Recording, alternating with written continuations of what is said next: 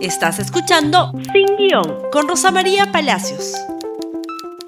Muy buenos días y bienvenidos nuevamente a Sin Guión. Estamos con ustedes en un día bastante complicado para el presidente de la República, que dio un mensaje al país anoche. Ayer, hoy, son días complicados para el presidente de la República.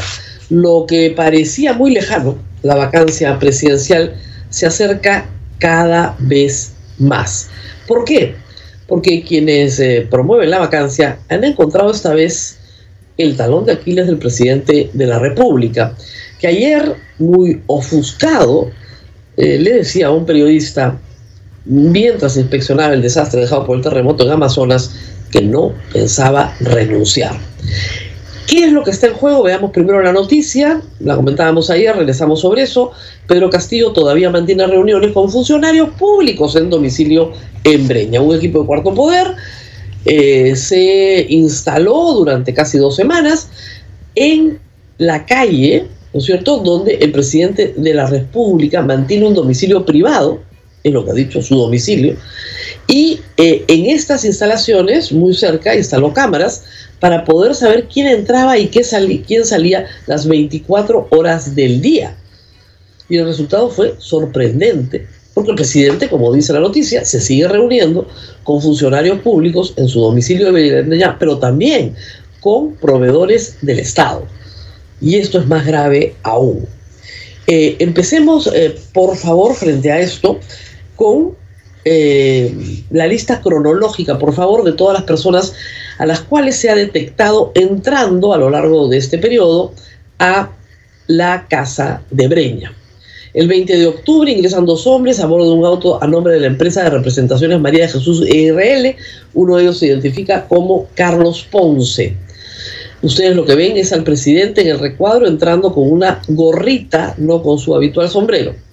Viernes cinco de noviembre, una camioneta asignada al despacho del presidente y otro vehículo a nombre de la empresa Mazavic S A C arriban al inmueble. Siguiente, por favor.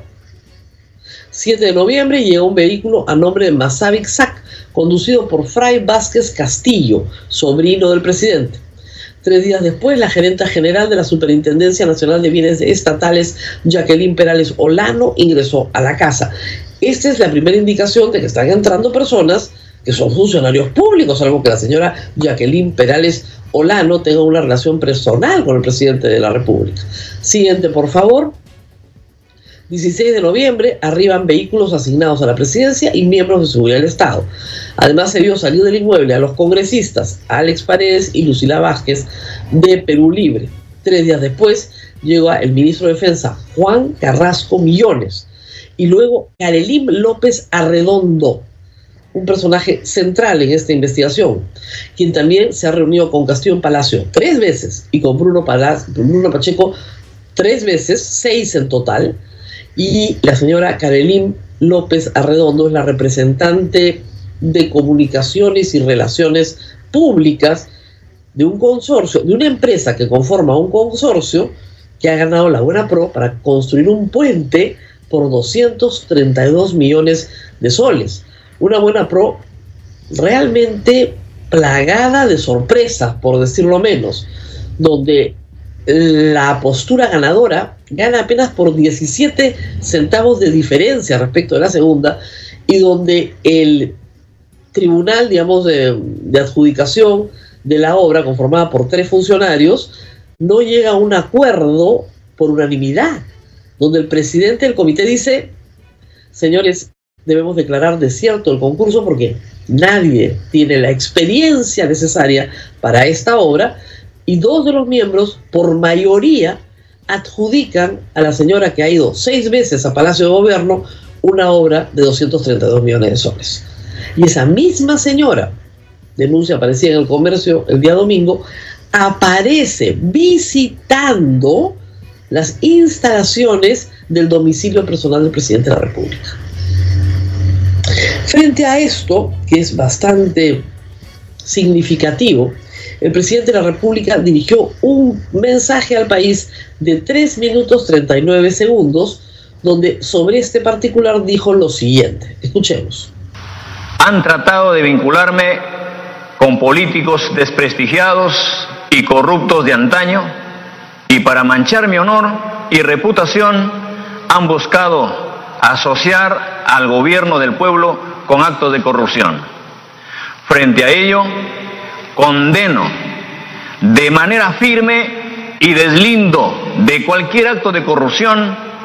Por eso, toda persona que traiciona mi confianza y se aprovecha del cargo debe ser investigada y sancionada ejemplarmente por la justicia.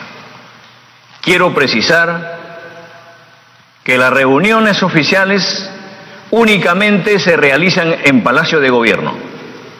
En mi domicilio solo he recibido visitas de carácter personal. Por tanto, rechazo enérgicamente haber tenido algún tipo de participación en actos irregulares que hayan favorecido algún interés particular. Por ello, saludo que los órganos competentes efectúen una rápida y profunda investigación. Muy bien, si la visita de la señora López es de carácter personal, ¿nos podría explicar el presidente cuál es esa relación personal que tiene con la señora López, que lo visita tres veces en Palacio, que visita tres veces a su secretario y que también asiste a su, a su domicilio de forma personal y gana una licitación por doscientos treinta y dos millones de soles? Anoche no explicó nada. Culpó a otros. No hay duda de que efectivamente hay tres partidos políticos comprometidos desde el primer día en decir que el presidente Castillo no ganó las elecciones. Primero, el fraude, que fue un cuento, no funcionó, y que están comprometidos con la vacancia. Pero hay un mensaje que el presidente tiene que entender: los pecados de los otros no te hacen santo. Que el Congreso esté desprestigiado no mejora al presidente de la República, no le da licencia para hacer lo que le da la gana. Tiene que decir la verdad y tiene que cumplir normas. Y el problema es que el presidente anoche mintió.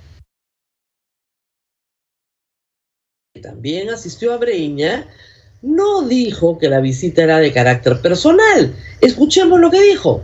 Un fragmento, por favor, del señor Carrasco. Obviamente, en otros, eh, en otros tiempos, en otros gobiernos, eh, esto es, eh, es una, son reuniones eh, normales, cotidianas, que se pueden realizar eh, dentro o fuera de un lugar eh, privado, ¿no? Y, y el tema de lo que se trata en esas reuniones, Eh, comprenderás desde mi punto eh, o de, de, desde mi posición como ministro de Defensa, nosotros manejamos todo lo que es el sistema de defensa de la nación y por lo tanto eh, debemos conservar la reserva de ese, de ese tipo de reuniones, ¿no? Entonces este pudo, pudo pudieron pudieron eh, develar incluso cuestiones muy reservadas que conciernen al sector defensa, y eso este, definitivamente hay que tener claro, pero... cuidado, ¿no? Bueno, yo eh, he acudido solo, eh, he acudido con mi con mi escolta oficial, o sea, no hay nada de, de que esconder, eh, y definitivamente no, no he tenido conocimiento de, de, la, de otra persona, ¿no? Yo, yo he ido solo, ¿no? Yo he estado solo y definitivamente no, no ha habido otra persona conmigo, ¿no? Se tendría que verificar eh, de cuándo ha sido la reunión, si en realidad esa persona ingresó al domicilio y si ese domicilio que se está filmando es el, el domicilio que se señala, ¿no? La fecha. O sea, hay muchas cosas por investigar, pero eh, definitivamente serán las autoridades, que como lo ha hecho la P C M, que eh, la, las competentes, si es que hay algo que investigar. Ha dicho el señor ministro que ha ido a hablar con el presidente de asuntos de su sector. Cuya temática no puede revelar, pero asuntos de Estado.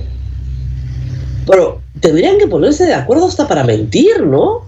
O sea, el mismo presidente que sale y dice que en su domicilio solo recibe visitas personales, es decir, familiares, amigos íntimos, su médico, ¿no?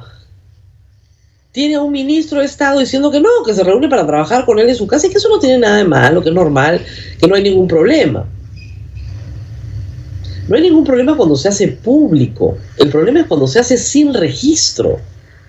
Estas eh, cámaras que ustedes ven son cámaras nocturnas que están apostadas de manera oculta justamente para captar momentos que están fuera del escrutinio público. Eso es lo que está prohibido. Muchos han hecho la comparación con la casa de Choquehuanca de Pedro Pablo Kuczynski, pero en la casa de Choquehuanca de Pedro Pablo Kuczynski primero había seguridad muy abierta en la puerta que recibía, etcétera, y luego había, ¿no es cierto?, un piquete de periodistas que filmaban todo el día, a quién entraba, a quién salía, y normalmente se les hacían entrevistas en la puerta de la casa del señor Kuczynski. Esto es completamente distinto, esto es con nocturnidad, esto es en secreto, esto es clandestino.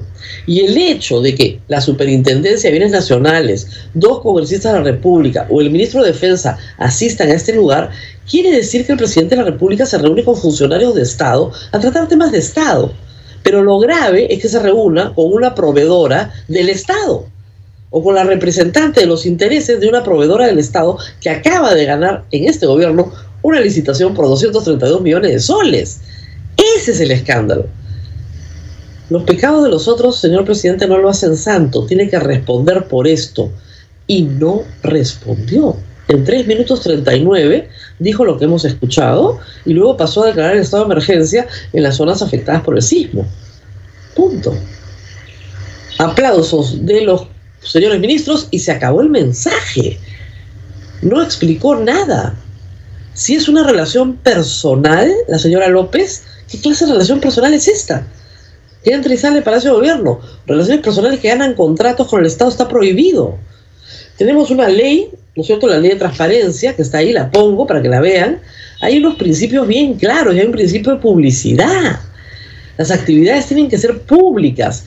No es delito, ojo, no cumplir con esta ley, pero sí tiene sanción administrativa. ¿Y por qué? Porque queremos saber con quién se reúne el presidente, para que no se diga más adelante que ha primado, ¿no es cierto?, el tráfico de influencias, que hay un conflicto de interés. El presidente se puede reunir con empresarios y ojalá lo haga más seguido, para que entienda problemas que evidentemente escapan a su conocimiento. Puede reunirse con políticos y ojalá que lo haga, para que logre consensos que no está logrando. Pero en público, no tiene por qué hacerse en secreto. Es Toda la discusión está ahí, en público. Un presidente no tiene vida privada. Tal vez sea lo más difícil de ser presidente, pero no tiene vida privada. Muy bien, ¿qué más tenemos? Tuit de Susel Paredes, que refleja, creo, el sentimiento de sus electores. Estoy muy molesta con el mensaje presidencial. Cero autocrítica, más bien se victimiza. Mal, Pedro Castillo. Los presidentes tienen muy pública y, tu, y su vida privada se debe reducir a lo familiar, pero a lo íntimo, de verdad. Recibir empresarios no es vida privada. ¿Qué va a ser vida privada? Transparencia. Y también la presidencia del Congreso, María del Carmen Alva, añadió hace instantes: las denuncias hechas por los medios de comunicación no han sido aclaradas en el mensaje del presidente Pedro Castillo. El país necesita explicaciones precisas y contundentes. La democracia es también transparencia. Como digo, esta vez el presidente de la República ha dado motivo, ha dado motivo. Y ese motivo se puede transformar en una próxima vacancia. ¿Tendremos al presidente Castillo vacado antes de Navidad? La permanencia en el poder de Pedro Castillo hoy depende de tres personas: de César Acuña, de Vladimir Cerrón y de Raúl Diez Canseco. En menor medida de José Luna Gálvez. ¿Por qué? Porque son las personas que tienen ascendencia, que dirigen, ¿no es cierto?, bancadas en el Congreso, que son las que van a tener que votar o no por admitir a trámite la moción de, la moción de vacancia y finalmente por decidir si le dan los ochenta y siete votos o no a los promotores de la vacancia. Esas tres personas, como digo, en menor medida Luna Gálvez, que está discutiendo a votar a favor de la admisión de la vacancia, son centrales. Y tenemos el tuit de César Acuña, que cambia completamente el tono de sus intervenciones anteriores. Alianza para el Progreso será inflexible en aplicación de la Constitución. ¿A qué se refiere en aplicación de la Constitución? A la vacancia, pues. si se demuestra actos de corrupción en el gobierno. Así lo hemos hecho siempre, lo dice respecto a Merino. Lo digo con la autoridad política y moral de quien no tiene pacto ni debe ningún favor al gobierno de Pedro Castillo. Y la bancada de A P P ha exigido transparencia al presidente Castillo luego de conocerse las reuniones secretas con funcionarios públicos. Pero César Acuña adelanta acá un punto de vista que resulta terrible para la permanencia de Castillo en el poder. Ojo, ustedes saben mi posición. Yo considero que la vacancia es aún en este caso, es aún en este caso, inconstitucional. No se aprobó nunca alguna constitución para esto, ni siquiera para que el presidente mienta. El presidente García y el presidente Toledo, vaya que mintieron. Nunca se les ocurrió ser vacados, ¿no? Pero este es el problema hoy. Sobre esto, ¿qué dice Cerrón y Bellido? Miren estos tweets. Y Guido Bellido Ugarte, con cachita, ¿no? Él ha sido primer ministro, él iba a Breña también. Condenamos todo acto que pueda llevar a hechos fuera de la ley. Por tanto, pedimos al Ministerio Público en el día empezar una exhaustiva investigación. Señor presidente, usted no puede ponerse el sombrero para sentarse en el palacio y ponerse una gorra para hablar con empresarios.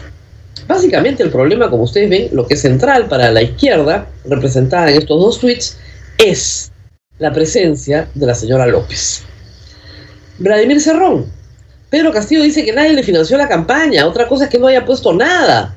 Debe reconocer que el pueblo en un acto sui generis le pagó la misma con miles de esfuerzos, quitándose un pan de la boca. Ah, le está re recordando a Pedro Castillo que por ahí también tiene problemas. Vladimir Cerrón está jugando en este momento con veinte votos que son leales a Vladimir Cerrón, no a Pedro Castillo. Y que pueden vacar sin problema a Pedro Castillo y que probablemente negocian también en paquete la vacancia de Dina Boluarte. Esos son dos casos centrales. Si A P P pone sus quince y Vladimir Cerrón pone sus veinte, la historia terminó. Pero hay más. Sigue, por favor, eh, Acción Popular. Acción Popular ha sacado ayer la bancada una, un comunicado que es indispensable que el mandatario brinde explicaciones a toda la población sobre las reuniones que han realizado en el inmueble de Breña. Resulta que las explicaciones fueron las que hemos escuchado, presumo que para la bancada de Acción Popular como para todo el Perú son completamente insatisfactorias. Hemos solicitado facultades investigadoras a la Comisión de Fiscalización, Fiscalización y Contraloría para realizar acciones inmediatas que busquen dilucidar ese tema y la noticia está ahí. El problema con Acción Popular es que, como toda bancada, quiere alejarse de los problemas de corrupción del presidente Castillo, pero a la vez no quiere comprometer, ¿no es cierto?, a la organización política en un voto pro vacancia. Ya se quemaron y se quemaron feo con Merino y lo van a pensar. Reitero, acá creo que Raúl Diez Canseco puede ser el líder para conseguir los votos necesarios y suficientes para esa vacancia. Pero estamos viendo que hay una posición en la cual reclama explicación, y lo ha dicho la señora María del Carmen Alva hace minutos, las explicaciones no han sido suficientes. Muy bien, luego tenemos al señor Wong de Podemos. Son cinco votos. Podemos evaluará hace... poco raro, ayer en la noche ha sido esto, Podemos, Podemos Perú evaluará si respalda o no la admisión de la moción de la vacancia contra el presidente Pedro Castillo. Es importante la transparencia y debemos escuchar al mandatario sobre las denuncias de la existencia de un despacho presidencial paralelo. En ese sentido, Anderson ya dijo que va a votar a favor de la admisión de, de vacancia. Con ese voto son cuarenta y ocho, les faltan cuatro. Esos cuatro están en Podemos. Así que parece casi seguro, casi seguro que se admita a debate la moción. Así está la situación.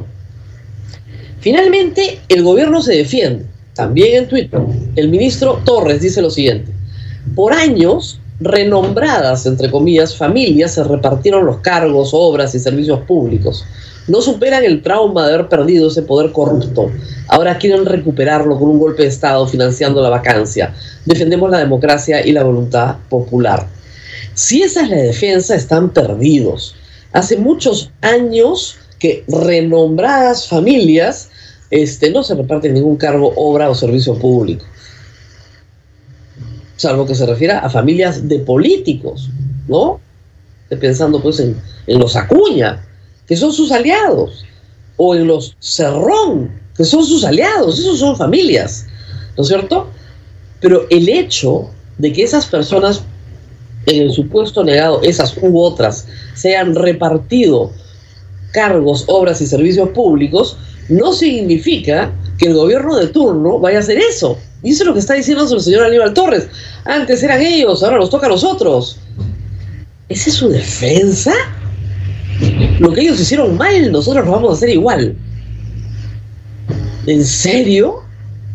Hay otro asunto también, menor, pero no por ello menos significativo. El señor Aníbal Torres tiene una investigación en este momento conjuntamente con el señor Pedro Franque, porque familiares suyos contrataron con el Estado y eso está prohibido. La ley establece que cuando uno es ministro, cuando uno es congresista, sus hermanos, sus hijos, sus padres, sus cuñados no pueden contratar por el Estado, bajo ninguna modalidad.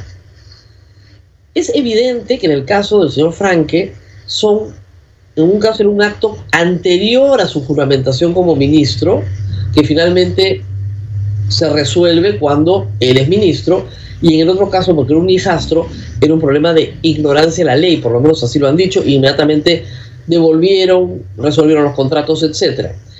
En el caso del señor eh, Aníbal Torres sucede algo similar. El contrato es anterior a que él juramente como ministro de Justicia, pero sin embargo, esos contratos no pueden darse. Y esas pueden ser causas de interpelación y censura en el Congreso con un Vladimir Cerrón que se muere de ganas de sacarlos del poder, porque los culpa de haber caviarizado el gabinete. La situación es muy precaria para el presidente de la República hoy, sumamente precaria. Tiene que convencer a César Acuña, a Raúl Diez Canseco, a José Luna y a su ex amigo Vladimir Cerrón para que le den los votos suficientes para no ser vacado. Esa es la situación del presidente de la República hoy, como repito, muy, muy precaria.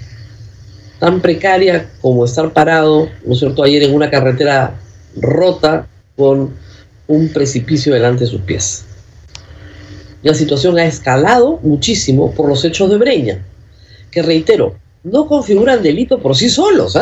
Ojo, pero la presencia de una empresaria que ha obtenido una ventaja es muy perjudicial para el presidente de la República si es que no esclarece hoy mismo cuál es la relación personal que tiene con esa señora.